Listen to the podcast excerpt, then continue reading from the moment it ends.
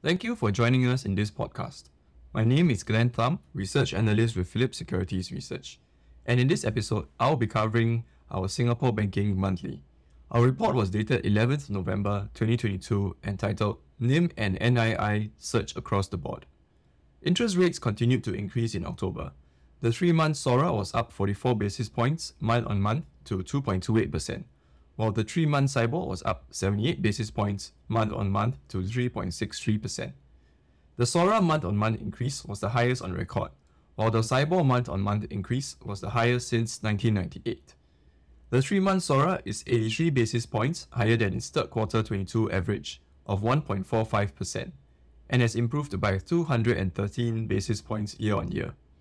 The three month SIBOR is 115 basis points higher than its third quarter 22 average of 2.48% and has improved by 322 basis points year on year.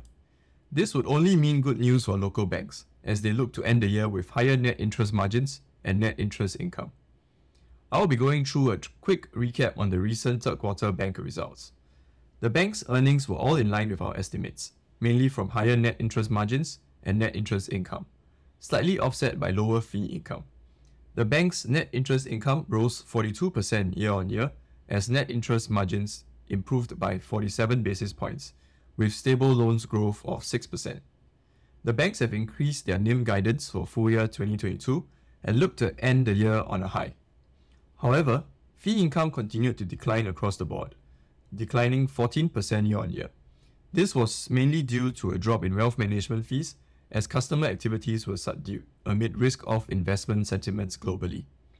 The drop in fee income was slightly offset by an increase in card fees as borders started to reopen and spending increased. Overall, loans growth remained resilient and rose 4.4% year on year in September to 839 billion, tracking our estimate of a mid single digit growth for 2022 as economies in ASEAN begin to recover from the pandemic lockdowns and borders start to reopen. Business loans grew by 4.9%, while consumer loans were up 3.6% year on year in September. Total deposit, deposits and balances grew by 11.1% year on year to 1,744 billion. The current account and savings account or CASA proportion dipped slightly to 21.4% of total deposits or 383 billion as there was a move towards fixed deposits due to the high interest rate environment. As for the SGX monthly statistics, the preliminary securities daily average for October dipped 2% year on year to 1,137 million, as market sentiments remain subdued due to the macroeconomic factors.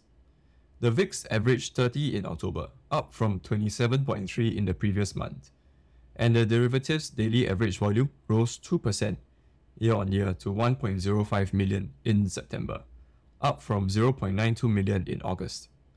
SGX stands to benefit from the higher volatility as derivatives volume follow the VIX quite closely.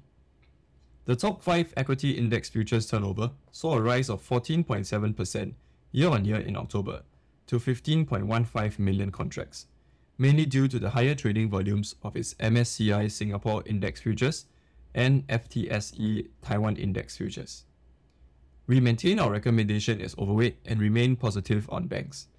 Bank dividend yields are attractive, with upside surprises due to excess capital ratios.